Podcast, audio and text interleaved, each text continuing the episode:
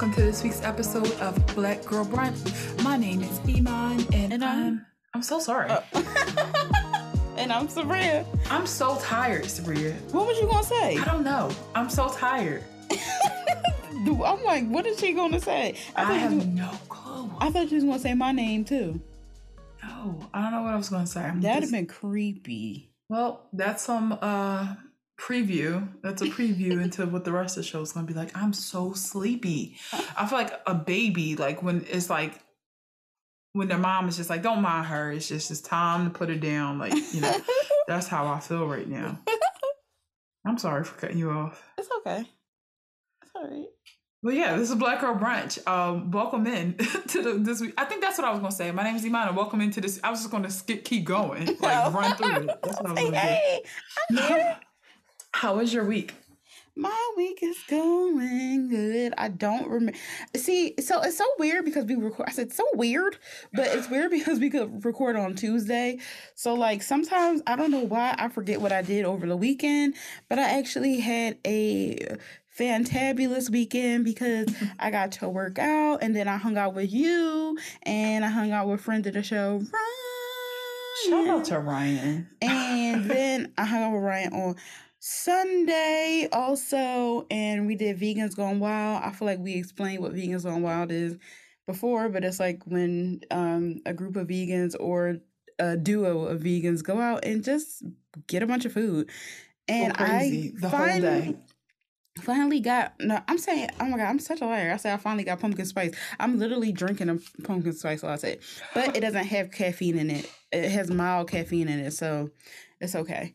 But Oh. um, I had a pumpkin spice latte, um, and on Sunday, and it was mind blowing because like Mm. usually my one of my toxic traits is I'll get a drink that's like if it's not water, I have a hard time drinking it all. Like when I used to like if you ask any of my coworkers, I used to literally buy coffee and just waste it. Like I would I would I would work from like opening shift to closing and I would still have coffee.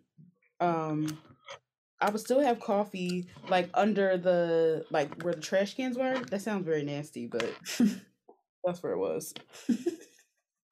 Yeah, that sounds terrible. Saying it was near the trash can. If you work in retail, you know what I'm talking about. You know, I know exactly what you're talking about. Like under, like right under the cash register, but above the trash cans.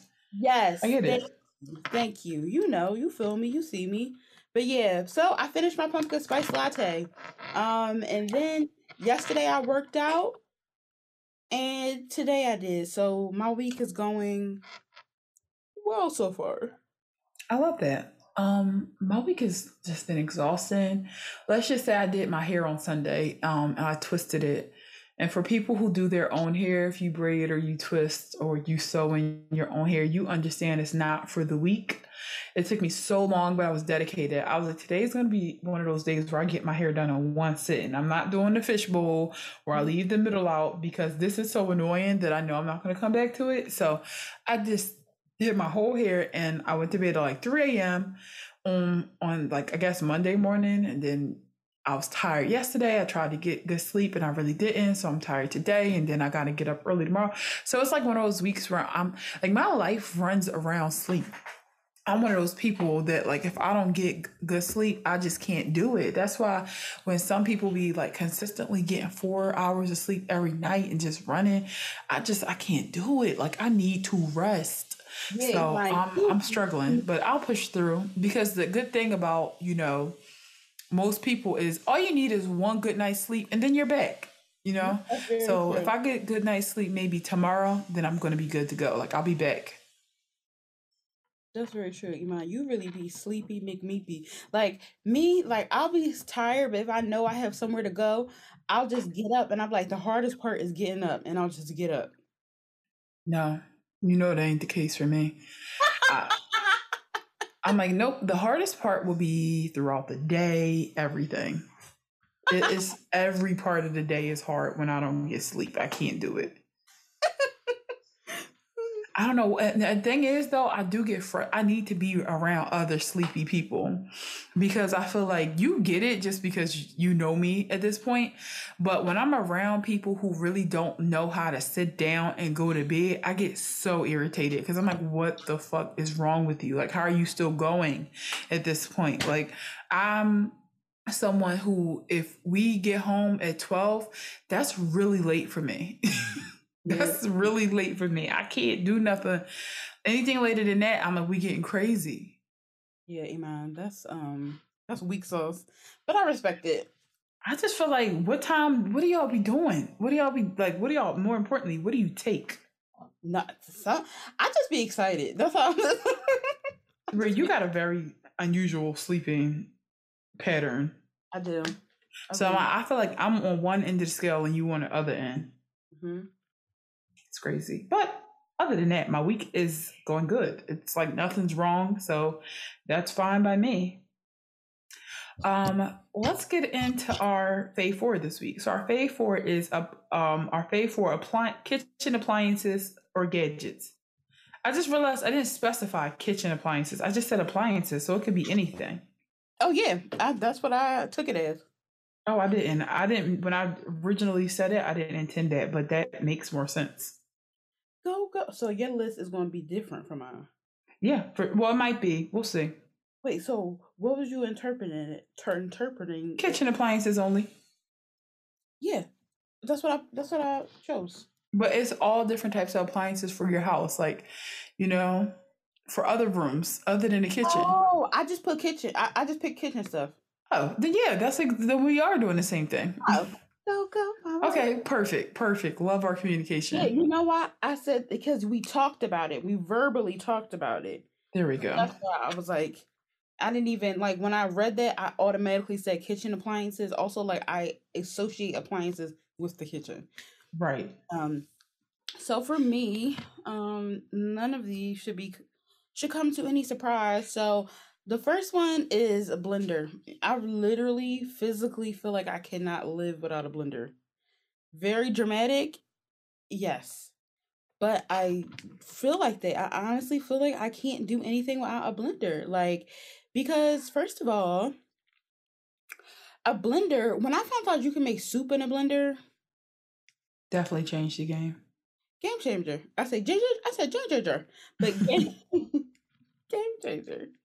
So, um, and then like I made one time I made a vegan cheese in it, and like um I made it with cashews, and I you have to when you make um like um like vegan cheeses out of cashews, you have to soak the cashews.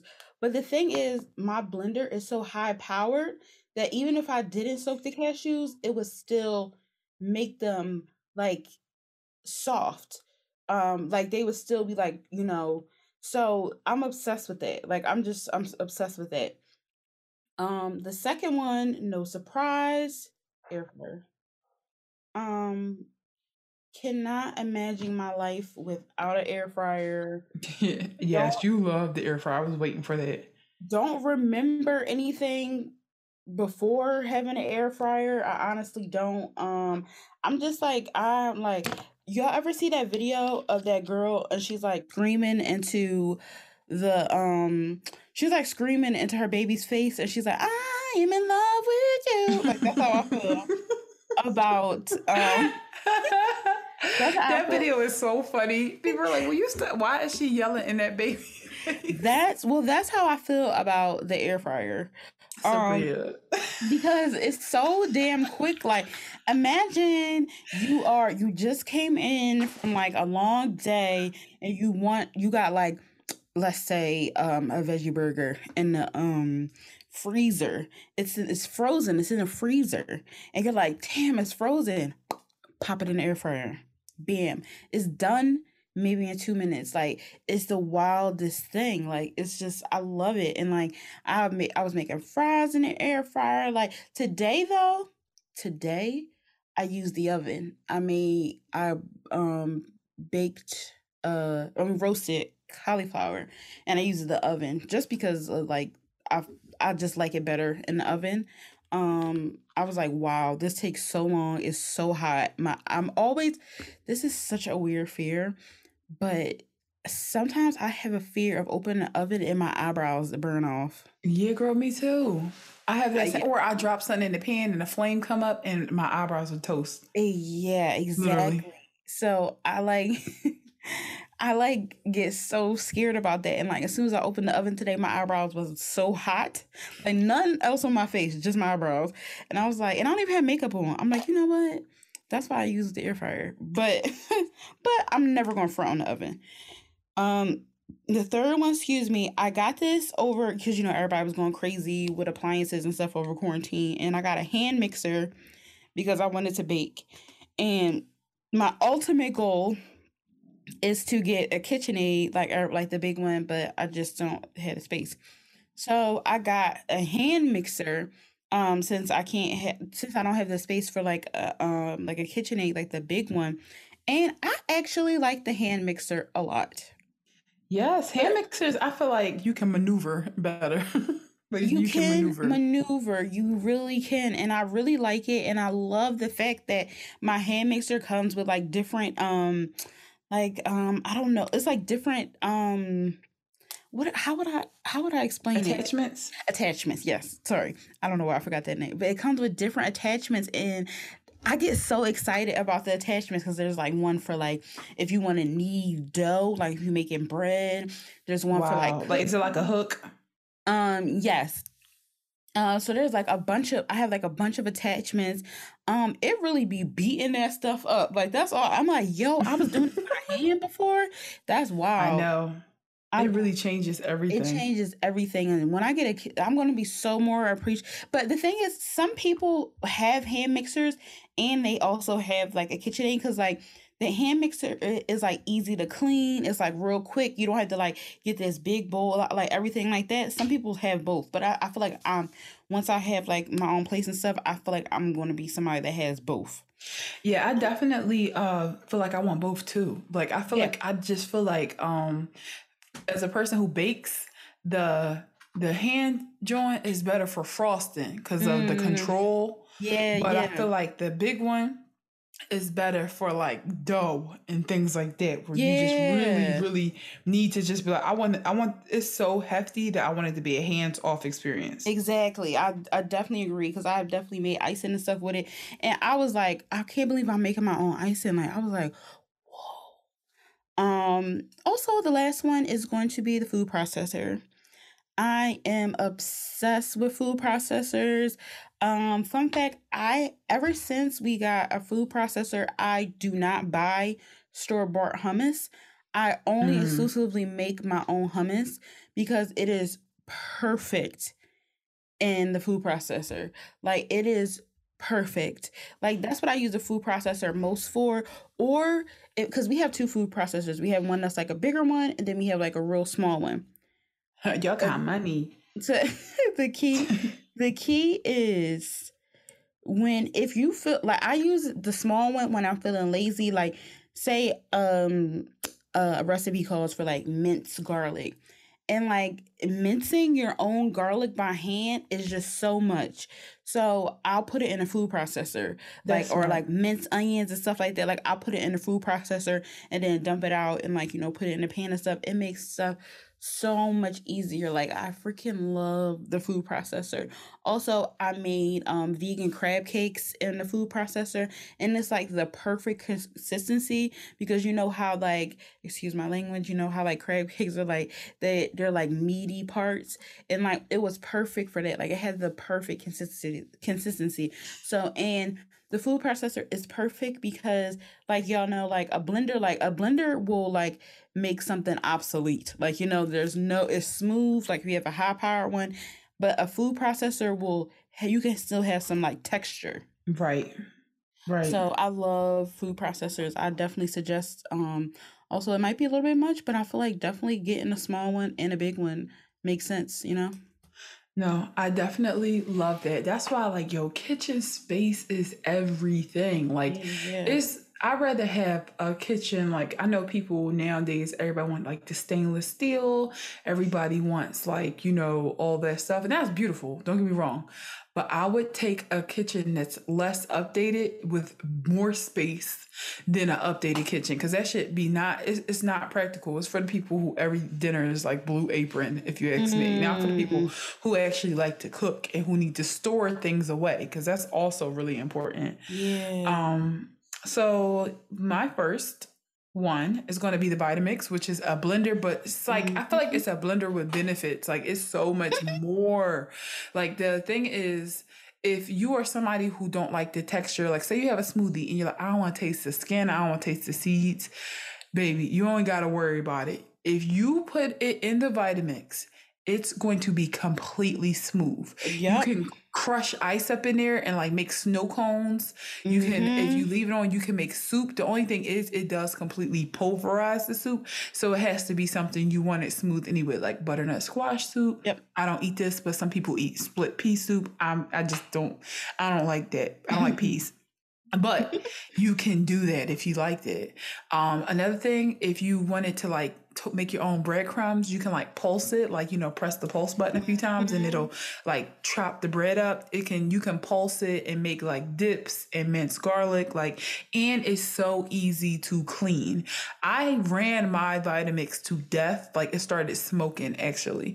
so um, I had it for a while. So let's just put that out there. I had it for a while, and I was using it like every damn day. So I have to get another one now, and I'm going to I'm happy it's time to get a new one because they've updated. Mm-hmm. And I had mm-hmm. kind of like the older version. So I'm like, yes. yeah, I feel like that's the only reason why yours, did, like, um, she get, got out some steam is because it was an older model. Cause she was and I was putting that joint through hell. I you was, was putting, putting, ice in it. I was putting ice in it because I love to eat like ice and it makes it like snow.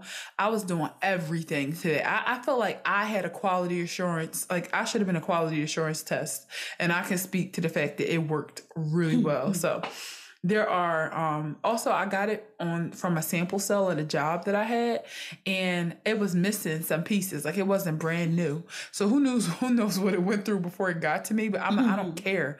A $400 like machine for $75 sign me up. Like I'm taking it and I don't care Wait, how much was it $75. Oh, I thought it was a hundred. Damn. No, but it was $75. And people mm. even at the job was like, that's the I I never seen it. But the thing is, I got wind that the I was working an overnight shift. I got off at nine in the morning. The cell opened at 10 a.m. I stood outside in the cold that was the first person in line. And I never forget, like, it was this older man that worked with me. He w- whispered in my ear, it was like, Hi, please, if you get in, could you just please hold one for me? I got in there and I picked two up one for me, one for him. And he was forever in my debt from that day forward. I was not playing. Like we we gonna walk out of here with some Vitamixes. So the Vitamix is honestly gift gift from heaven. Another gift from heaven. The dish fucking washer. Child. I hate the dishes. Like growing up is so sad. My mom just wouldn't even ask me to do the dishes because I was yeah, like, Iman. You, I remember when I told you I mm-hmm. always do the dishes. You was like, Oh, are you a slave? I hate them. Like that was not my chore. I help my brothers with their homework. Like I was like, I'll be mom number two, but I'm not taking out the trash and I'm not doing the dishes. But I would take out the trash over doing the dishes. You know, so that's that's just how I feel about it. I think it's something so nasty about feeling wet food under the water. Like it just makes me feel sick. Um, so I got my first dishwasher. Um when I moved out and it was nice, but I didn't really know how to use it. So I wasn't really using it. My last apartment, I used a dishwasher all the time, but it wasn't the best dishwasher. I would always end up having to wash things over.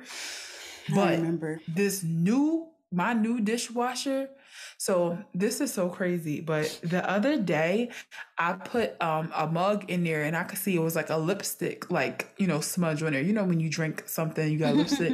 and I was like, hmm, let's see if it gets this off. It was gone. And it was like a it was like a, a dark colored lipstick. It was like dry. That's not hard to get off unless you wipe it, but it got it off. And I was like, oh shit, this joint is another level. Like I love it. Um Next is the French coffee press. I had a cure. I had a. I'm obsessed. I had a Keurig and the Keurig coffee was good. Don't get me wrong, but I just didn't like how I couldn't control the caffeine. And I know that don't make me sound like uh, healthy in the brain, but I just like, I need this coffee to be stronger. But with the French coffee press, um, you don't use the K cups. So that's really good um, because it's not something like you're just wasting. You can just buy one really big thing of coffee and use it. There. It's just so simple to use. It's very satisfying to press it. I think that might be my favorite part. Actually physically pressing it and watching like the coffee get dark. It's just so good. Easy to clean. Love it. And it wasn't even that expensive. I think it was like 40 bucks. And it's um, so pretty, like it's like so clean looking. Yeah, and you can bring it to work if you want to. It doesn't need to be plugged in or anything. Like you, you could just save so much money on buying coffee if you got a the French coffee press. Because one bag of coffee is what it can be expensive, but at the very most, what twenty dollars if you go real crazy, mm-hmm. uh, five dollars if you go real like affordable, and then you can have that for how long? Like a month is what how long sometimes coffee lasts me like one month for one bag. Um, and finally the potato peeler. I love them things. Like anything to take the skin off of stuff is very satisfying. Oh yeah, um, my mom, peelers. my mom has a potato peeler, and it's just my mom and my grandma. I feel so good to just just just get it off because I used to peel potatoes like with my bare hands, and that's a good skill to have. But it just makes it easier when you don't have to. The fact that you rather peel potatoes than wash dishes. I would. I love peeling and cutting vegetables. It's crazy. That's when you were saying how you don't be feeling like mince and garlic, I'm like, I love that. I I'm like, hurry up, let's put it in the pan. I love uh, chopping things. It's so weird especially something circular like a cucumber or a zucchini. Like I love to chop that the up. cucumber, I could do that, but also it's probably because I usually wear my nails long, and I'm just like, oh yeah, let's cut this in half the time. I'm so happy when you come over and you like do dishes. I'm like, wow, thank you. That's such a hassle for me. Yeah, it's it's um. It's kind of soothing, actually. And I don't like water. Be, like sometimes water get on the front of you and you're dry. I just hate it. oh yeah. I really do hate it. You can cut your brain off when you wash dishes, so. Huh? You can cut your brain off when you wash dishes. Oh, I thought you said I heard somebody got their brain cut off when washing dishes. I'm gonna say I knew it. I knew it wasn't right. so yeah, that's it for Fave Four. Let's move into Toast for Assist, right? So this week we're going to do a Toast for Assist to JoJo Siwa. So JoJo JoJo Siwa was the first contestant um on Dancing with the Stars to dance with somebody of the same sex. So she's dancing with another woman, and they're both pretty as shit. They sparkly, they're having fun. And me and Sabrina was like, "Oh wow, like that's something we didn't even notice. Yeah, has I never happened before. Exactly, because I thought that they would just let people do that. Like I didn't know." I've never even factored in that it wasn't a thing like people didn't do. So I'm shout out to JoJo for breaking the mold. And also, like, I probably said this before, but I will, like, I'm just so proud of JoJo. And, like, I love, I hope her success is making Abby Lee physically sick because I will never forget that she was a week after week, excuse me, Abby Lee always put her at the bottom of the pyramid and like made it seem like she sucked. You're like, you're not gonna be anything. You're just like, you're just not good enough or whatever. And look at her now. Yeah, and where is she? Probably somewhere with some compression socks on, miserable. Me. Actually, do need some compression socks.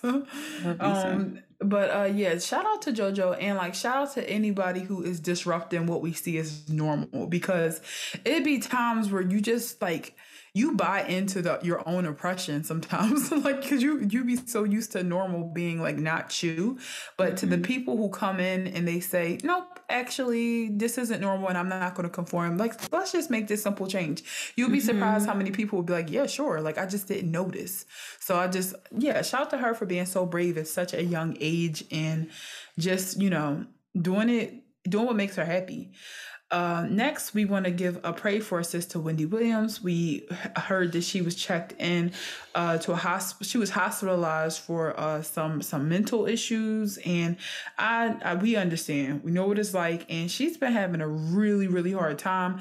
And I've been worried about Wendy Williams ever since I saw how much she can hide in that in her um, mm-hmm. Lifetime movie. I've been really, really just like concerned.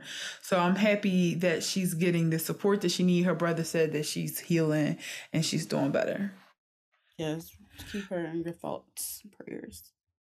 Yes. So also we would like to um, read a toast for a assist that was sent to us. Um, we're gonna call you Kat because you actually didn't give us permission to uh, say your real name. Oh, okay, cool. So this is shout out to Scorpio Antics on IG. Like now that I know who this is, I know that you would not mind a shout giving you a shout out. Oh! Shout out to at Scorpio Antics. Um It took uh, you so long at, enough to email us. Yes. Yes. So at Scorpio Antics was would like to give um a toast for assist to a person in their life. The person I'm proposing is fashion illustrator, watercolor painter, designer, and content creator Kris, Key, Kris Keys from Memphis, Tennessee. Kris work, Kris's work is extraordinary, but she's absolutely one of the sweetest, most humble people I've ever met. I met Kris in 2019 when we were working together through my employer at the time to develop an exhibition and programming around her first travel wear collection called Hematology.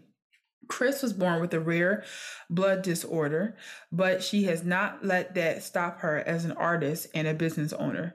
In fact, she used the disorder to inspire the hematology collection by using blood smears from the ton- from the tons of tests and research done on her condition at St. Jude's Children's Hospital. Kris created scarves and jumpsuit using the colors and patterns she found in the smears. And she sent us the link to the hematology collection. Since then, Kris has embarked on another deeply personal artistic journey. Genealogy is an audiovisual exploration of her family's lineage and history. That virtual exhibit is up on her site through November, and the site is by Kris with the k k-r-i-s-k-e-y-s.com by kriskeys.com the reason i'm nominating kris for a feature is multifaceted one, I admire her on a personal and professional level as a Black creative and business owner. She's successful, she's a world traveler, and she treats people with kindness. Two, Kris trusted me, another Black woman, with the responsibility of promoting genealogy. This is important because I just started out as a freelance creative strategist. A few times you guys have touched on the importance of being in a position to give other Black professionals and creative a chance because it can change someone's life, and that is exactly what she has done.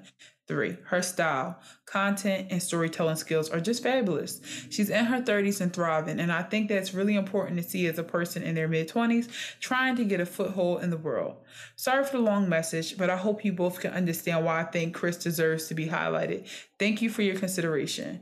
Kris Keys. Her Instagram is by Kris Keys, and her TikTok is by K Keys. And again, it's B Y K R I S K E Y S. Um, that was so sweet. Like honestly, I just love that. Was, I followed her. I followed was, Kris. and also, I clicked the video link, and she was on CNN, um, talking about her collection. Yeah, So I'm like, honestly, everything that you just sent us about her being like kind and humble sometimes you can just look in a person's eyes and like feel it. And I was like, follow, instant follow. Like I need this energy in my life. Anytime I feel like there is just this black woman who's rate, I'm like, now, now I'm not asking if I can leech off your energy. I'm asking if I can support you so you can continue to have this energy. Mm-hmm. So I just really, really, um, I'm so happy that you introduced us to this to this powerful, amazing black woman.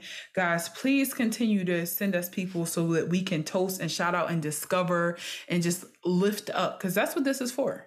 Exactly. And thank you. Like, and it's so good to uplift people that like are um I want to say that like people that we can touch. Like, you know, people that like are just regular everyday people just doing anything like us. And so many. It's so many. And I feel like we are those people too, you know? So it's just like we all depend on uh other people to just like give us a boost, give us a shout because it could be somebody who's like, yo, I did not know I need to needed to follow Kris Keys until I discovered her. And mm-hmm. now this one small thing, I follow this person and she brings so much positivity to my life. Like, mm-hmm. yes, so many people like that that's just we don't know. So anytime you know somebody really cool and you can share, send it to us. Like we love it. We mm-hmm. love it. Cause we also found uh what was it, local black child Yes. Mm-hmm. Yeah, we also discover um yeah, local black child, a Philly black girl out here doing her thing through Toast for Assist uh, submission. So we really do follow these people that you guys send us because it's like, what? Like, uh, love her. So yes, guys, that's Toast for Assist this week. Um, tea time is up next. So the Emmys were on, and I'm gonna be honest with you, I've never really watched the Emmys.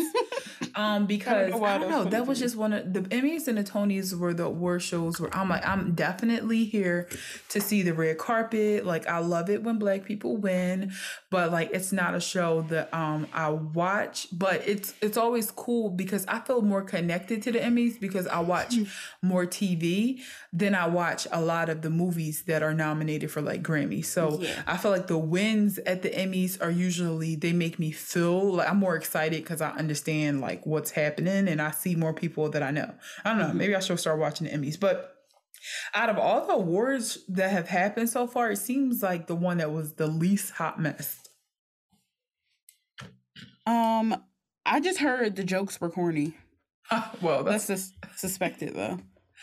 Well, I thought like Seth Rogen was kind of funny. Like I saw a clip. Oh, he was presenting. So Seth Rogen was the host, from what I see. I, I thought know. Cedric uh, the Entertainer was.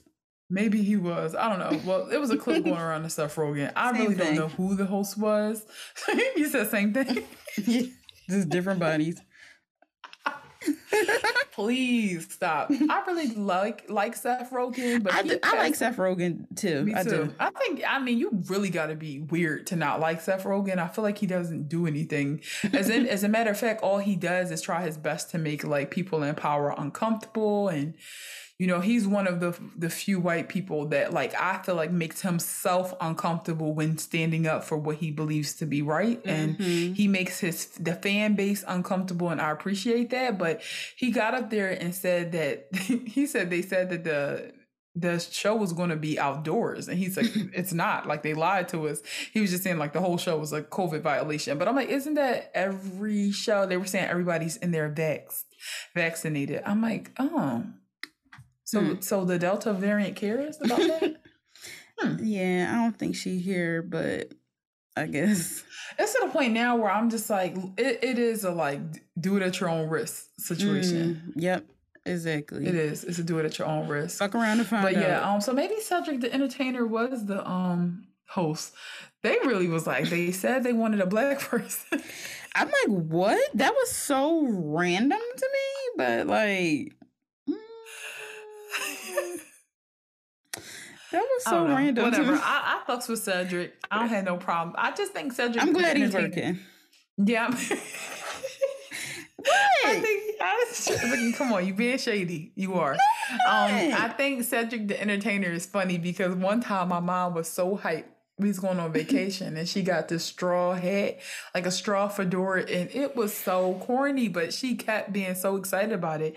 And my youngest, and she she was like, "Look at my hat," and I was like, "Oh, okay, yeah, it's nice," you know, just trying to, you know, pipe her up. My youngest brother was like, "You look like Cedric the Entertainer."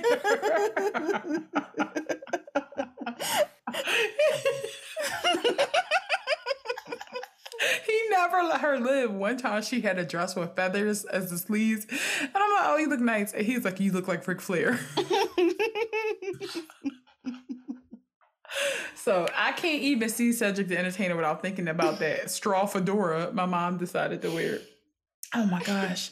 Um, but there were some cool moments to the night, like Michaela Coel. Um, she had a historic win. She won um I'm trying to think of the exact it, it was, awards that she won. It was for writing.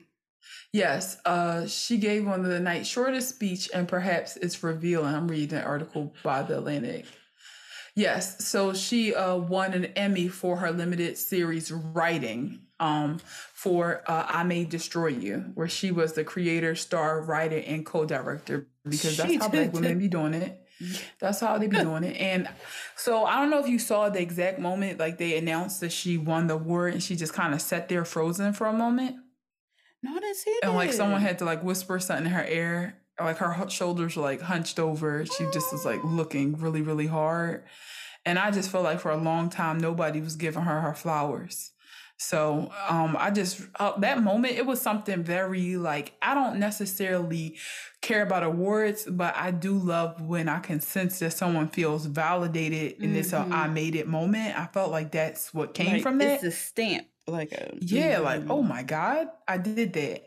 You know, and I also love it when the weird black girl wins. like Mm, that's just same. that's a victory for us all. Same, because also especially in writing, I'm just like that is just like you d- you did it, girl. You definitely paved the way. It's a shame that it's so it's um happening. Excuse me. In 2021, like the first black woman, but it's I'm like her win is a win for us all. And when one the thing about black people is once one of us get through the door, we start being like, oh, bet. Bet like it, it really awakens something in so many of us. And I'm I felt like that, like, yo, this is going her speech alone is going to like awaken something in so many people. Mhm. Um, her speech was write the tale that scares you, that makes you feel uncertain, that isn't comfortable. I dare you. Visibility these days seems to somehow equate to success. Do not be afraid to disappear from it, from us for a while, and see what comes to you in silence. And I love when people use their time to make a speech to be like, all right, cool, but I'm talking to who I'm talking to old me and to the the storytellers out there. Like, damn the rest of y'all.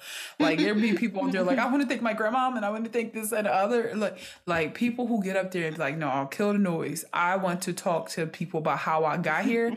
Great respect. yeah. Hmm I also love when people do the award show speech where they like, so global warming is happening. Like after you win like 17 awards, you need to be using your time and just talk about something else. Like Exactly. Because be we thinking you know, like 12,000 people, like just be like, all right, so and mama and them already know and i feel like y'all was on the set so y'all y'all already think everybody like come on I think Leonardo DiCaprio did that when he got his first Oscar after like being, being like snubbed so many times. oh yeah yeah And he was just like, yeah, so, glo- you know, global warming is happening. and then i interrupt change." him and be like why aren't you vegan I know, because I actually remember him wearing Uggs.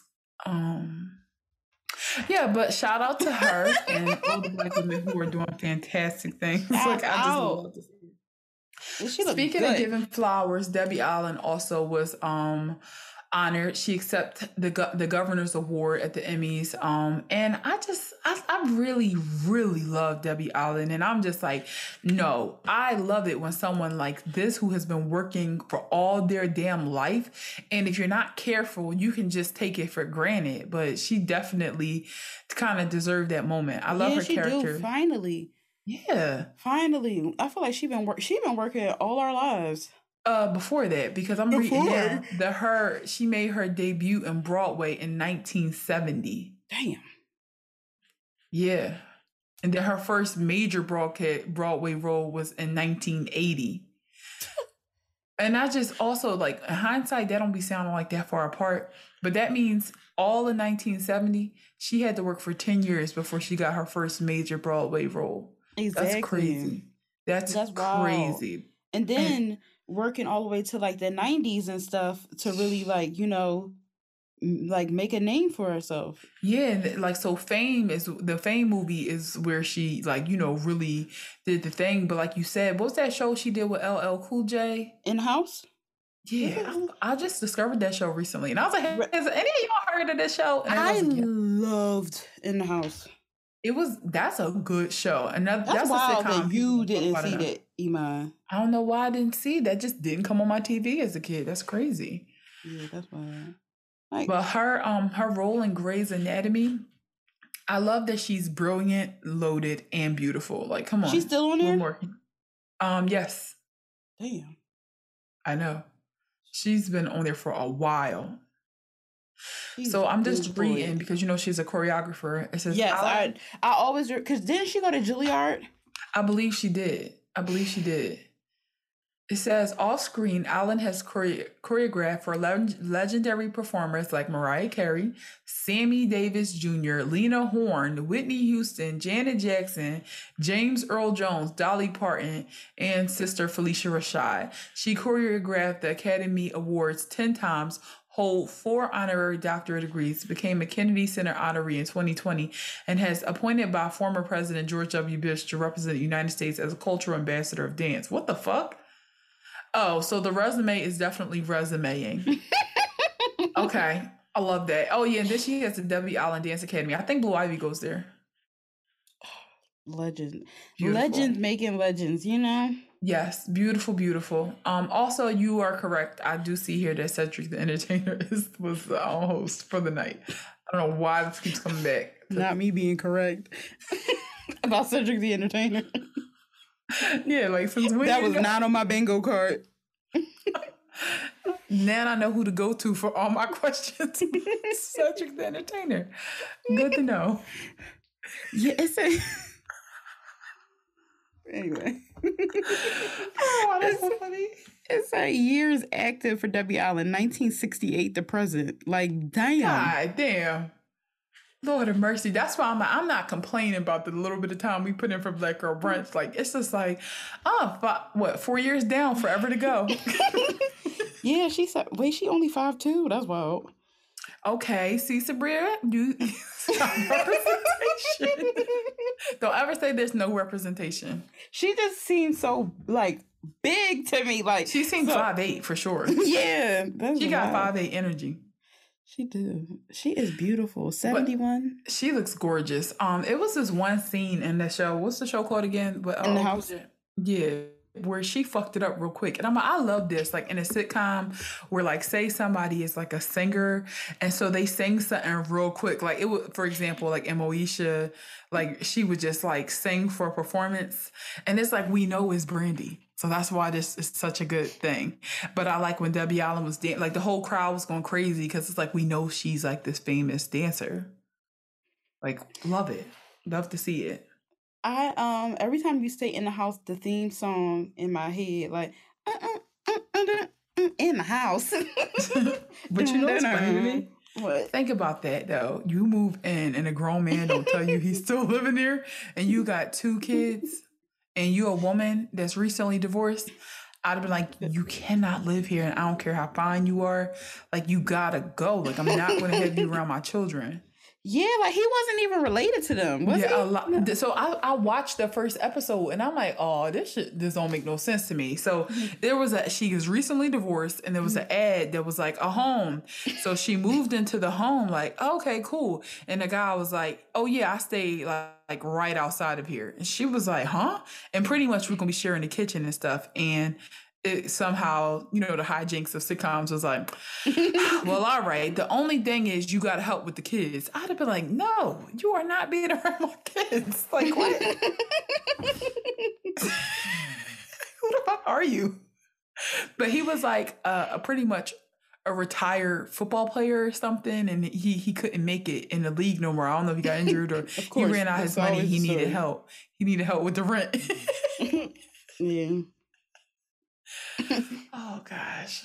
Now that I'm older, I'm like, so and it worked just- out in the show. It was it was all like fun and laughs because like she got something. It's just I the premise wouldn't have made it in 2021. It wouldn't have wouldn't have made it. Like it just wouldn't have. Um but yeah, that that was the Emmys. Uh and also shout out to Issa Rae and her grills. I love that outfit. She looked beautiful. She great. Let's talk about something that people are going to have mixed feelings about. Um, Taco Bell monthly taco subscription. That's part. Ever since you told me about that, I've been farting ever since. Sabrina, that was unnecessary to share. oh, I'm sorry, y'all. I doubt that that's the reason. You always just going to do that regardless. in the house.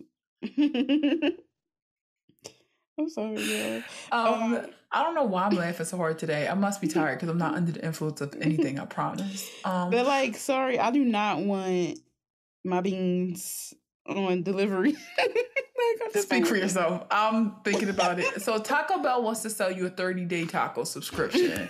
Taco Bell. Um, so if you pay between five to ten dollars per month for a taco lovers pass, It'll give you um, one taco a day for 30 days. The app based program is currently active until November 24th, according to CNN.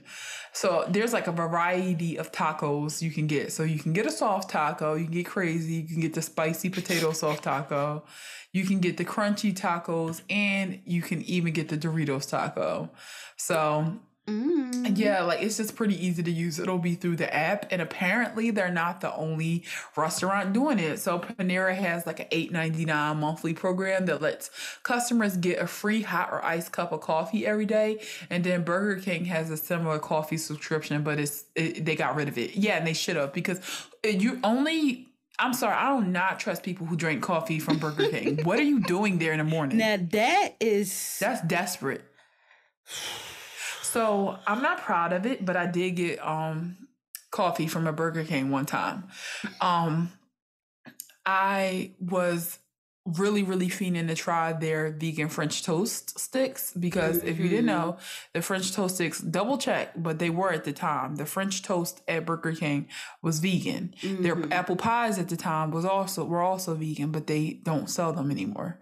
Um, which is terrible because I love their pies. But anyway, I was like, yeah, let me just get some of the French toast sticks. But I'm like, I gotta get a coffee because it is the morning. I'm always tired.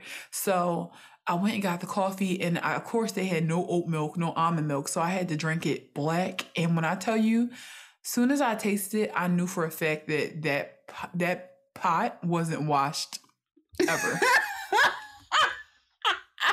It was the dirtiest coffee I ever drank in my life. I was like, I took a few sips and I was like, this is so burnt and grimy. I felt like I felt like they have never rinsed off a single thing in this entire kitchen. Ooh, that make me sick. Yeah. So the idea that someone would get a subscription to Burger King is like you gotta be sick. I wonder how much a, a, Starbucks coffee subscription would be. Now that would be that expensive. would be so expensive. Also, speaking of that, I had I don't know why I'm Joe. I'm Joe kid. I said I had, but I had little ass kid, but I had Starbucks coffee recently and I hated it. I really like Starbucks coffee. I ain't gonna lie. It was so nasty to me. But I'm also like, I don't get nothing too crazy. I got two things that, or three things I circle through. I get the plain coffee, I get a latte. So and I like the latte with oat milk or soy milk. That's what I got. I got the a latte with uh oat milk. Um, maybe it was the place that made it because I love I can I love me a Starbucks coffee, and then I get where you gotta try this the cold foam brew. It is so good. It's like kind of like a latte, but it's not as creamy as a latte. Like it's mm. like a little bit more like cold foam at the top. I think you would appreciate the taste. Mm. But it's so good. Shouts to Tori. She put me on to that. One day I was like, hey, like I'm coming into work. Um, do you want a coffee? And she said, Yeah, get like this, cold brew, hold the sugar. And I was like, let me just get the same thing as her. And you can get the cold, I mean the cold, you can get the cold foam cold or you can get it like hot. Oh, I'm definitely wanting it cold. It is better. I my I think it tastes better cold. so good. Hot coffee. Oh. But like, yeah, I just I don't know. Like, I guess a Taco Bell subscription would be cool. Like if you're like in a, in like high school or something. Yeah, or like a college student. Yeah, like if you're like high school, college age, and you like are on my way home from class or something. If I pay five ten dollars, I could just get one taco every day. Like that definitely is appealing. I'm not going to sit here and pretend like I don't enjoy hmm, Taco Bell mm-hmm. from time to time, but I just don't get it enough to. I'm to, pissed off because they got my order wrong. Oh yeah, they always get your order. Like Taco Bell is to the point where I gotta open up every damn little taco. You know they give you like six tacos with one meal. The yeah. soft plus the ones that come with your meal, and I gotta open up all of them because they always put cheese or sour cream. It's always the case. Yeah, because I'm like, I'm like, is it like? I, it makes me feel crazy too because I'm like, do y'all not have vegan options or not? Like, I I'm like it's known on the internet that you could get stuff vegan, but like I They don't be paying crazy. attention. That's all I it is. feel They nuts, just don't pay man. attention. Feel freaking nuts. One time I was like, we I went over to order so many times and I was like, Mom, let's just pull over so I can check. And I opened it up and I saw ground Cheesy beef. beans. I saw ground beef in there. Oh. I said, oh. pull over. I'm going back in. We're not going through the drive through. I'm walking in. This was before COVID. I Oh, I walked in. I was like, "Fuck the drive through." We, I'm walking in. I want to, I want to look at somebody face to face. But then you feel stupid because you like, "I- yeah, I didn't ask for this, and they be like, oh, okay, and they go back and replace it, and you're like, yeah, thanks. Not at the one I went to. They was a little snarky. They don't be giving a shit. But I mean, tell you, I went to one in Delaware. At first, I was like, oh my god. I looked when I was like, you know, getting my st- like drink and giving them the money. I'm like, it's all kids back here. This shit gonna be like, they gonna mess it up. When I tell you, them kids was on top of everything. They was moving fast. I didn't have to repeat nothing. They got everything correctly. So shout out to the the fast food stores being operated by kids. Like every nobody in there were, was older than twenty. Yeah, I feel like people our age and stuff, they be like, Why are you vegan, you queer? Damn. Okay, so yeah, y'all know where to get their little Taco Bell subscription from if y'all interested. Um, Bobby Brown. We know him, we love him. He's being played in the Whitney Houston uh biopic. And guess who is going to be casted as Bobby Brown? Me. Ashton Sanders. Yes, he is. I'm so happy to see him. Um, he's a phenomenal actor and he's very cute. He's But besides- Besides that, he's a phenomenal actor. And He's a phenomenal actor. He's beautiful, and he's he. I can see him playing Bobby Brown. yeah, I could definitely see him. I can't wait. I hope he hits some moves. Yeah, me too. Like the thing is, um, he looks like he can move, but I've never seen him dance or anything. But I'm like, sometimes that's the best part about watching a movie is seeing somebody transform. You know, but Mm. um, I hope Bobby Brown is part of the movie, uh, because like I, I think that I, I think the heat, like I just hate when people do movies about like you know biopics and stuff and they don't include the people who are living in the story. Like I hated that they didn't include Little Kim's and like Big the Biggie movie. Like yeah, she, like what was that? I really want to know. Like what was that? that wasn't about? right. Like don't don't represent somebody who is alive and well if you're not going to like talk to them. So I hope that they do that. And of course, you always take everybody's side with a grain of salt, right? Because the truth is usually within like all the different stories told. But Mhm. um yeah, I want to hear what what what Bobby Brown has to say. I want to see the portrayal.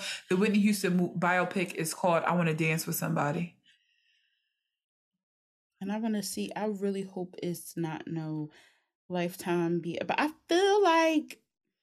Um, once again, why am I so Joe? I feel like it's going to be good because I feel like Ashton Sanders wouldn't take something that is a mess. Oh, for sure. Like you don't go from Moonlight to just taking any put your name on anything after you've been you starred in such a critically acclaimed like film. And also I feel like he is like he seems to be one of those like people really invested in their art. So I think that like you said he's not going to put his name on something unless he's like oh this is going to be well done. So let's let's hope that that's the case. Um, I'm actually thinking about the name of this biopic. I want to dance with somebody because I'm like, why wasn't it like "I will always love you" or something like that? Maybe because that was her first like sing, like that was like when she first came out. Well, I want to dance with somebody. Yeah, like that was like her. That, But it's- I'm sorry. Go ahead. I guess that's when she was like, like when she was, you know, like fun. When she was like fun and innocent, like that was before. That's true.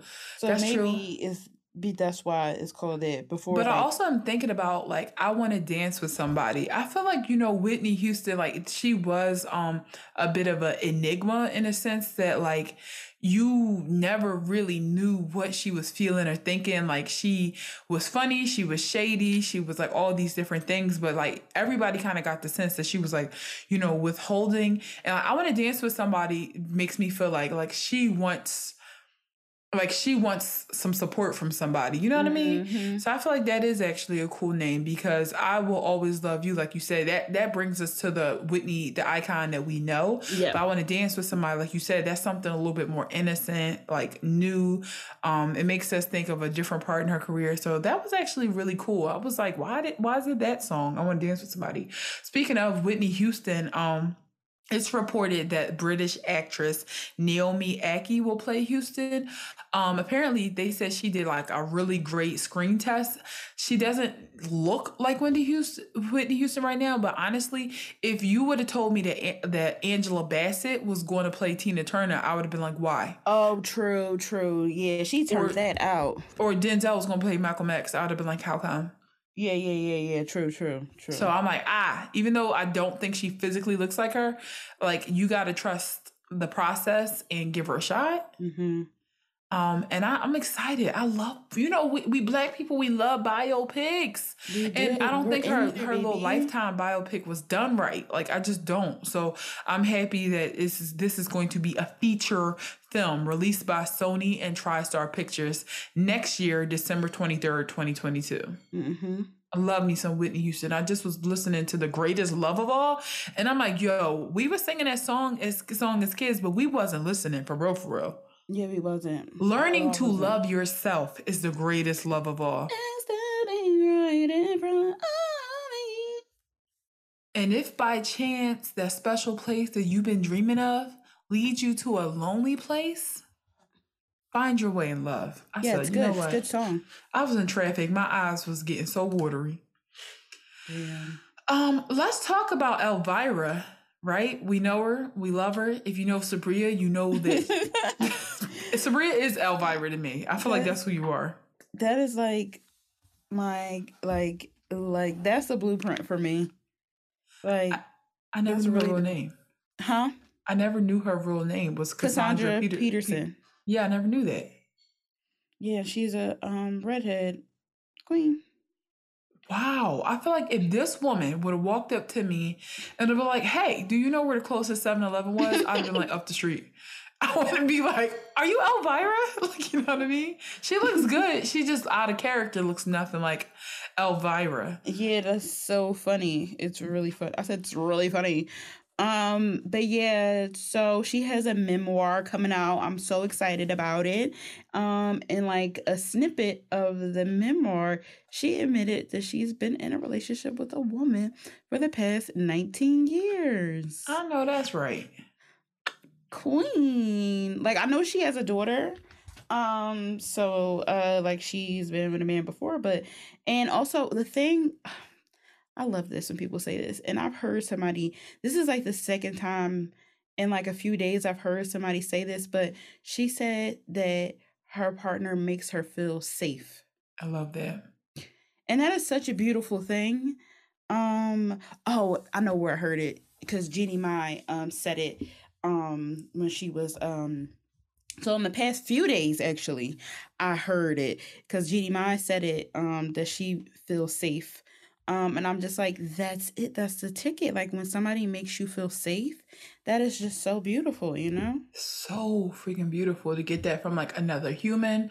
Um, shout out to Jeannie Mai, not to like side sidetrack, but the reason she was just talking about like so many things change when you are in love because she didn't want to have a child before and now she's mm. pregnant and just like she's grown and she's changed and you know it's just a beautiful thing but um yeah feeling safe in your relationship is number one and i feel like it needs to be something where you can say for sure like yes i feel safe not like uh, sometimes or you know when things are going well yeah i feel like you need to feel safe from someone it's so lovely to hear that people do feel that way i'm actually reading uh, elvira like it's like a snippet of the memoir and she was saying that there uh, her relationship with uh, her partner uh, Teresa T. Wierson uh, started at the Hollywood's Gold Gym, and she said that mm. she was like working out, and she said she noticed this trainer who was like tan and tattooed, and she kept saying like, "Who is this dark brooding man? Like he is so fine." and then she's like, she then realized that her bad boy was really a bad girl, and the two became very, very close. Um, but first it was like platonic. And she said the friendship only became romantic following the end of her 25 year marriage to her um her singer at the time uh, to her husband at the time, Mark Pierson.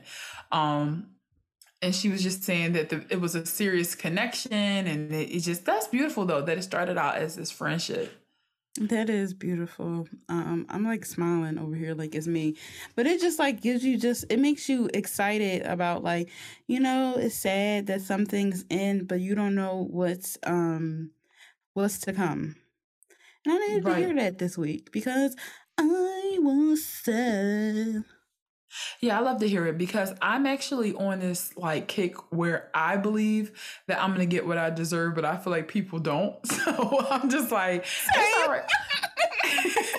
I feel like my new favorite thing is when people try to tell me that my expectations are too high. I'm like, we'll see. You know, if you're right I'll be lonely because I'm not settling. And if I'm right, I'll have everything I want. So we'll see. We'll see who's correct. We'll see who's right. We'll see who's wrong. And this just made me feel like, yeah, what you're asking for is actually quite normal. So just stick stick beside it, you know? Mm-hmm. Stick beside yeah. it. The safety thing was just a big thing because I've never felt safe. But that's another um it's another show. That's another show. That is another show. Yeah, I'm still unpacking it, so it's definitely going to be like sh- another show, maybe six years from now. we um, yeah. Shout out to Elvira shout out to Love. Shout out um, to Love. The White House. Oh, I'm sorry. We're moving into the sunken place. Anytime we mention anything about the White House or politics, just know that it's usually negative. Yeah, you need and today's no different. Um, we're moving into the sunken place. Um, if you're on social media, um, you probably saw those photos of border patrol agents on horses with whips, um, mm-hmm. um, whipping like Haitian um, migrants. Mm-hmm. Uh, it's just, it was just like completely horrific to see everything that's going on right now with uh with Haitian. Uh, I'm sorry, I'm just reading. I don't know if they were actually Haitian immigrants or they were Mexican. Haitian. I, it doesn't watch, really matter, to be honest. Yeah, it doesn't matter. I'm reading I, watch like, it on the news. Um, I'm also looking at something that says like Rio, Del Rio, Texas, and Mexico. So it was confusing, but they did look like very apparent, like black people. Mm-hmm. And just to see that in 2021, and I'm just like, okay, these this is horrific. And the White House was like, or Jen Psaki, whoever the new press person is, said that they were horrific. She says, I have seen more of the footage. I don't have the full context. I can't imagine what the context would that would make that appropriate, but I don't have additional details. I don't think anyone seeing the footage would think it's acceptable or appropriate. Mm-hmm. So, what are you going to do? Like, what's the solution? So what are you gonna do about it? What's the solution? because like I saw on the news this one guy was saying and like the interview was asking like what will happen if you go back to Haiti and he was like I I would like he said his life would be in danger like he would die. So I'm like what like you said what is the United States plan to make these people feel safe? I feel like it's a lot of um first of all um I don't want to get too deep into it, but we know that Joe Biden's um, friend, um, aka the deporter in chief, um, yep. You know, I'm not sure if they have the. I'm pretty sure they have the same values. You know, which sucks. Um, but these people really need to be. These people really need to be made feel like safe. Yeah, but like, I they do for sure. And it's like it goes back to like what happened to like the uh quote unquote American dream. Like people come here to be feel safe and like you know um make a better life for their family and you know xyz it's just like what happened to that you know i'm just uh, no i agree with 100% everything you say um but it's just like yet another um example of how like all right it's already bad if you were like being deported or if you were being pushed out of a place to make you feel safe but again that layer of blackness made it more intense because in what way is whipping someone ever a good excuse mm-hmm. we sat there and allow like all them damn white people to to scare the shit out of Nancy Pelosi and like flip over desk and literally kill officers and bring like so much terror within the country and nobody whipped them. But y'all whipping people on horses like you fucking Paul Revere. Like this is crazy to me. And it confirms what we already knew, which is that these liberals, these Democrats are Republicans with a smiley face sticker over their face. Mm-hmm. That's all they are. Mm-hmm. Um, it's just so, you know, it's just like we really do try not to talk about the government because they are so so just weak like they're such weak leadership mm-hmm. it's so mm-hmm. sad to even see but it's sad because it's just like all these people are being impacted and like Haiti has just seen so much shit. Like so many people have taken from Haiti, but nobody wants to give back. Mm-hmm. And it's just it's just ridiculous. It's ridiculous. I don't want to spend too much time talking about it because it is just so this is the tip of the iceberg. To really get into this and to break it down will be a whole again another two three shows but i just i'm just so disappointed and i'm ready for somebody stop saying it's horrific what are you going to do to those people exactly. who have done this what are you what lessons are you going to show them if there were people who look just like you i'm not just talking about white people but if it was somebody from your neighborhood and they were getting whipped by people on horses if it was your family members would just saying it's horrific do with just being like, oh, you know, we don't know the context. Would that do? No, it wouldn't. So it shouldn't do for these people. Nope. In other words, this administration needs to go to hell. Period. And that's that on that. Um, common census.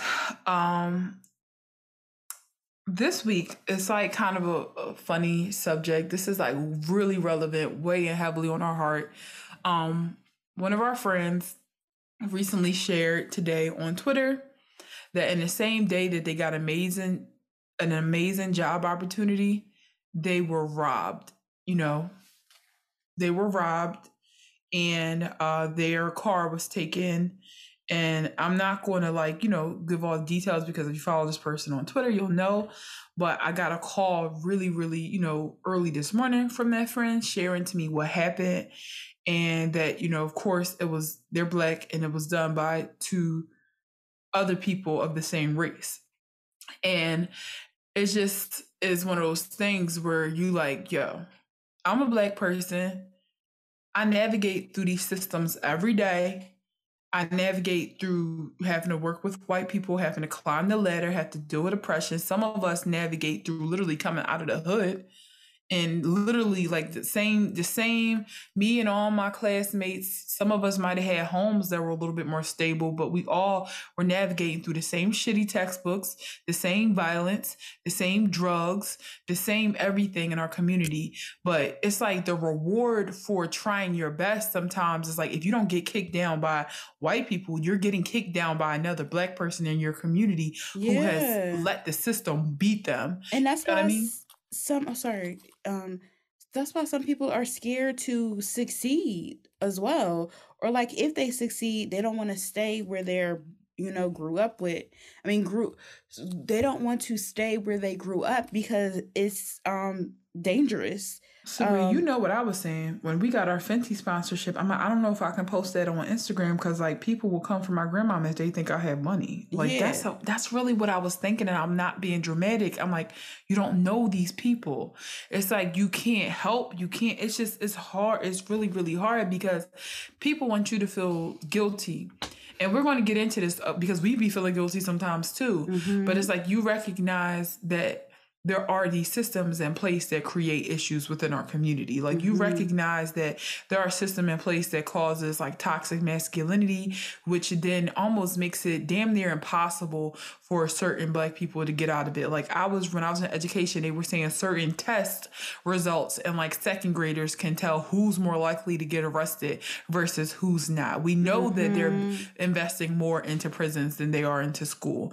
We mm-hmm. know that like when black women um face domestic violence that we you know we're less likely to be taken serious was less likely for anything to be done. We know that black trans women are being killed at a higher rate. Like we know that there are these issues that impact us like as individuals. And then when you see people in your community walking around and they they are i'm just going to go say it they seem damaged you almost understand like damn you know the system really beat them down. Like the yeah, system exactly. really fucked them up. The system made them feel like the only way I can get anything is to rob, cheat, steal, and lie. Because w- what happens, and even sometimes when like I'm honest and when I do good, I don't get no reward for it. Like I always feel like sometimes like the working man is a fool because it's like if you have a hard time financially, but you don't have no kids and you have okay income, damn what your bills look like. If you have income over,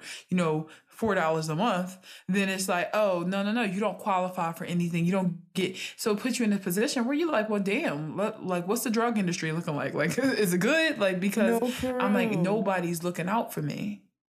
And also, um, God, what the fuck was I about to say? Um, the the thing is you don't take from your neighbor. Like that's the right. thing. Like if you want to do all that stuff like that, hit the big corporations the people who can bounce back from that. Like you know, like you don't hit like you get no nobody wins when you do that. Um, when you take from your neighbor, like nobody wins. Did as did as and our there's whole, nothing to gain. Really, the whole um the whole common census segment is about how, when and how to hold people who look like you accountable mm-hmm. because we all can see it.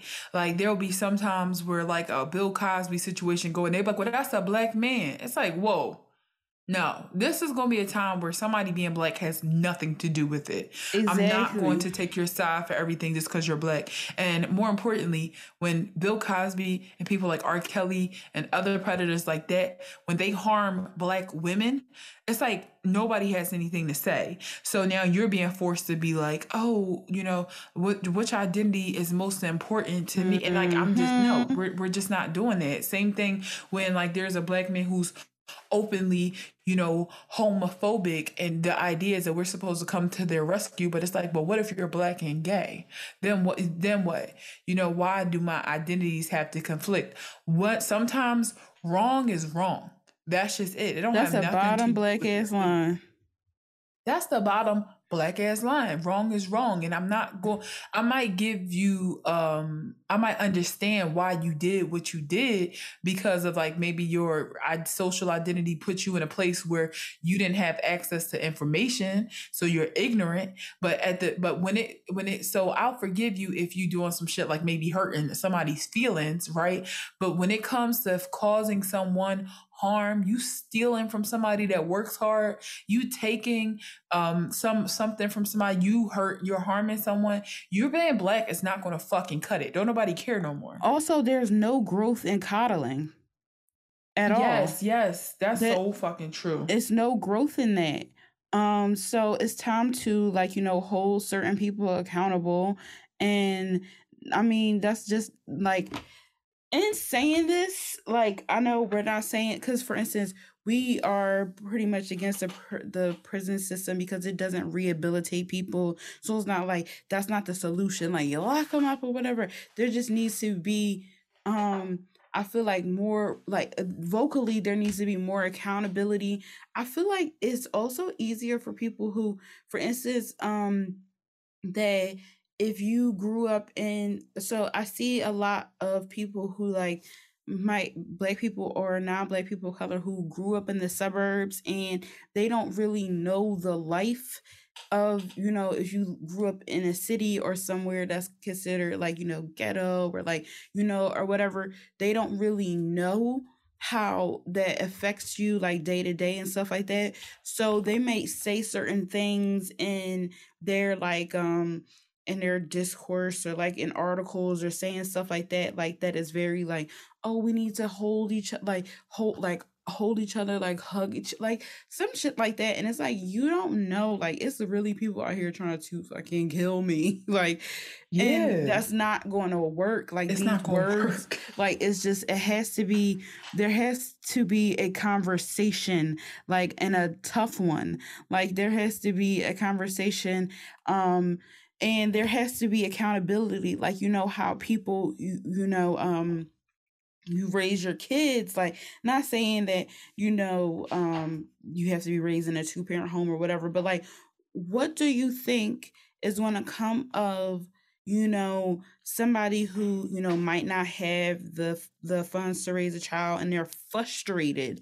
They're frustrated. They don't even want this child for real for real and they're like constantly cursing at them like on the bus and stuff like that and calling them all types of names. Like what do you think is going to happen to that child when they get older? Like you know it just has to be i feel like a bigger conversation. There has to be um more like i mean you can't stop people from you know having kids and stuff like that but i just feel like there needs to be more things done more resources. Um also like again we just drag the government. They need to do something and like come into these because like for real not to like scare anybody or whatever but like philly is like kind of like a war zone right now. Um it uh and i feel like a lot of people don't know that so i feel like there needs to be something like on a bigger scale like somebody needs to intervene like you know because they can't just be us like the community because these people like if you have if you would steal from me and like try to harm me in ways, why the fuck would you want to listen to me speak? Like, you know? Hello? And for some people, like, okay, so we talk about like the issues and the foundation of those issues. Like you were saying, why would these people just want to um start listening to you, especially when I think for a lot of people, their mentality was nobody has helped me. Nobody is taking care of me when I need it. Like people really uh, like working in education has opened my eyes to the fact that I used to just think people was getting like beat, you know what I mean? Now people pretty much it's a lot of kids out here being left for dead. They're not mm-hmm. being raised. They're not being raised at all. It's like literally just being abandoned and uh, some adults are taking advantage of them. Mm-hmm. Some people um are really really just uh, talking down to them mm-hmm. and to survive, people got to harden up. It's literally harden up or die. Mm-hmm. So now people become not even human in the sense that it's like every nobody cares for me, and it's just this inability to be, to to believe that anyone cares about them, or that that if if they want something the only way to get it is isn't to to thieve so for me it's like it's not enough to be like stop stealing that you can, they always said at my my last job like don't get mad when the last domino fall like mm-hmm. you need to go mm-hmm. all the way back to the beginning, but what caused the domino reaction? Like what was it? It was the school system.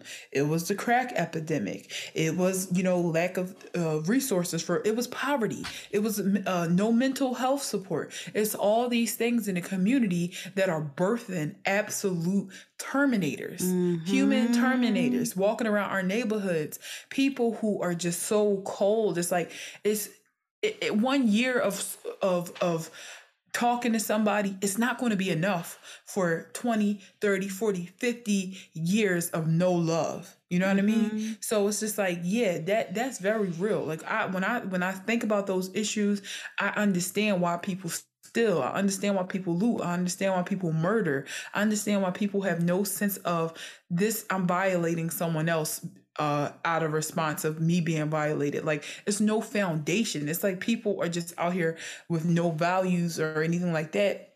And you know, I'm not saying that people can't be rehabilitated because it happens all the day, mm-hmm. all the mm-hmm. time. But it usually takes somebody to ground them, somebody that they value, and it takes a lot of time. Sometimes yep. that could be jail, sometimes that could be religion, sometimes that could be a motherly figure, sometimes it could be school. But most importantly, like it's it's chance. Like you just throw people life and future and goodness in the air. And I just feel like, you know, it's always been conflicted for me because, you know, I, you too, Sabria, like we grow up in these neighborhoods, but our parents are like real hard on us. And it's just like, yeah, but these kids were hurting me, you know, because they were hurt. So it's like, all right, now I got to take that's not being treated well, being talked about, wanting to, people wanting to fight me simply because I have like, I don't know, like a bed and like dinner and stuff like that. So now people, people are resentful and they want to fight you. Like I wasn't liked in elementary school and middle school. They did not like me, and I did everything to make myself likable. I can remember just being so confused like, why are these people so mean? Like, how is it that you can be nice to somebody and they still don't want to be nice to you back? Mm-hmm. You know, and I learned that at a young age, which was like, I mean, of course, it's come in handy to understand that part of human nature but uh, kids just shouldn't be learning all that. And then you know we we work hard. We don't you know we're navigating these same systems. We're fighting to fix the things that haven't even affected us personally but because we understand it's an injustice to our people who look like us and a you know threat to justice for one person like or injustice to one person is a threat to you know justice for everyone. But it's like the thank you that you get sometimes is that you rob robbed on your way home. And people be acting like, you know, and I, it's no disrespect because you're allowed to process whatever you want, but I just be disagreeing. Like when shit happened and they like, it's okay. Like I understand like why it happened. Understanding why it happened versus it being okay are to- two totally different things. I'm bust my humps. Like I bust my humps as a black woman and I feel like I never get rewarded for that. I feel like to be a black woman that works hard, you get you get deemed more difficult when you're dating. You don't necessarily have the support that you need sometimes in work. You often walk into the room and you're the only one that looks like you. Then you mm-hmm. go to your mm-hmm. community, you gotta be afraid of getting your head blown off if you look too nice. Or you you know, and then it's a crime habit to you. Nobody takes you serious because you're black. Mm-hmm. It gets to a point where it's like, all right, cool. You have to fix yourself. I understand what happened to you when you were growing up. I understand the trauma you faced, but I have trauma too. I have trauma too, and I'm I can't make it nobody else's fault. I can't bleed on people who didn't cut me. You, everyone has to fix themselves, unfortunately, and it doesn't matter what you've gone through. It just mm-hmm. doesn't matter. At a certain point, you got to just grow the fuck up because it doesn't it, matter. Because once you start hurting, once you start hurting other people, like it just you got to you. Come on now it's and and I think that people need to have a zero tolerance policy for hurting or causing harm to other people. My the way I see it, I don't care how bad my life gets. I'm not taking from nobody else. I'm not stealing from nobody else because I've made that a standard. Like, because I wouldn't want nobody to do it to me. It's like that one golden rule we all learn. And of course, people, um, black people are not the only ones doing that but um, this is about the the confliction we feel when we understand the harm that you know racism causes but then the harm is even impacting us as a community mm-hmm. the only way to stop it is to stop it that's how I feel. You mm-hmm. have to stop and you have we have to fix ourselves and we have to at some point stop saying like, "Oh, you know, well, he was this or they was that." You have to hold people accountable. Because the way i see it if you love people you want them to do better.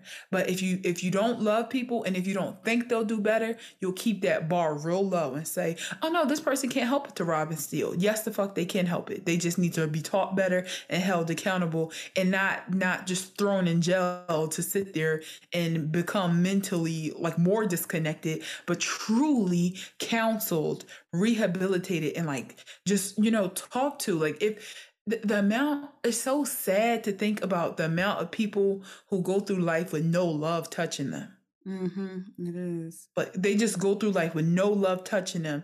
And of course, they become these like cold, again, terminators. So it's like, I feel like my responsibility is to keep talking about it, regardless of if it's impacting me. I'll never forget poverty. That's one thing for sure. I'll never forget it. For as long as I, wherever I move in life, I'm always be looking back over my shoulder, like, but is that like what are we doing because i i see firsthand how how hard it is and how it's just truly a crime against humanity to allow people to live like this but at the same time i do believe in taking on the day and finding some control in life and saying, I don't care where I'm at today, that has nothing to do with where I'm at tomorrow. And if somebody counted me out, that's on them. Hmm. Like, hate to be pulling yourself up by the bootstraps, but realistically speaking, what else is supposed to happen? Exactly, because it when once you start harming people, is enough is enough. Like it's just it has to be, and we just can't keep on feeling like, oh well, oh well, oh well, because that oh well, next thing somebody could be dead, you know? Yeah.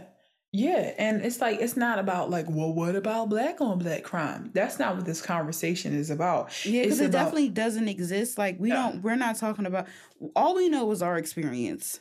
Yeah. So we can't speak for what other people do, and we already know it's common knowledge that white people kill each other every day. There's literally a channel for it, but that is not what we are discussing we can't i mean we can talk about it but that's not our experience. No you know? that's not that's not the experience. My thing is just the the confliction that's being felt. Like that is to me undeniable that I feel conflicted when I am talking about like, you know, all these things in our community and then, you know, you have something happen and you feel like you can't be upset about it because of the what black people have gone through. It's like, mm-hmm. um, yeah, I can be upset about it. I really can be upset about it and I can hold these people accountable. Um, and my friend is a saint, so they they did understand the intent and the you know how people can get so desperate that they become robbers and bless bless his soul um but I'm angry for him. I'm angry because I'm Same. thinking about like, you know, if some, you know, my friend got really fantastic news yesterday and I was just like, whoa, that could have been gone like because you know guns and shit get involved that's it's not a joke it's not a game and you don't get to traumatize somebody else just because you you you've been traumatized. This is not okay it's not right and i think that and to some extent respectability politics need to be brought back. And we need to kind of bring like a higher standard and and not say that like oh you know this person had to steal. No you didn't. People are hiring left and right. If you want a job go fuck get one. A lot of these people can get one. And i'm tired or like scam if you like again scamming the big dogs. Like you really want to do something like that? Hit exactly, exactly. Like you know, do something like that. I but, nothing to say about but I just get annoyed about like getting up, going to work every day, and there is undeniably like this is absolutely outside of the race lines this part of the conversation there are some people who really don't want to get up and go get it they don't want to participate they don't participate and I, I don't want to either but it's like who do you expect to take care of you? Not to be a Republican or anything, but again, this is across race lines because we had a conversation this weekend about a white woman doing it. It's yeah. just like what what what possesses you to think that somebody up in this world is going to just take care of you? Who the fuck are you?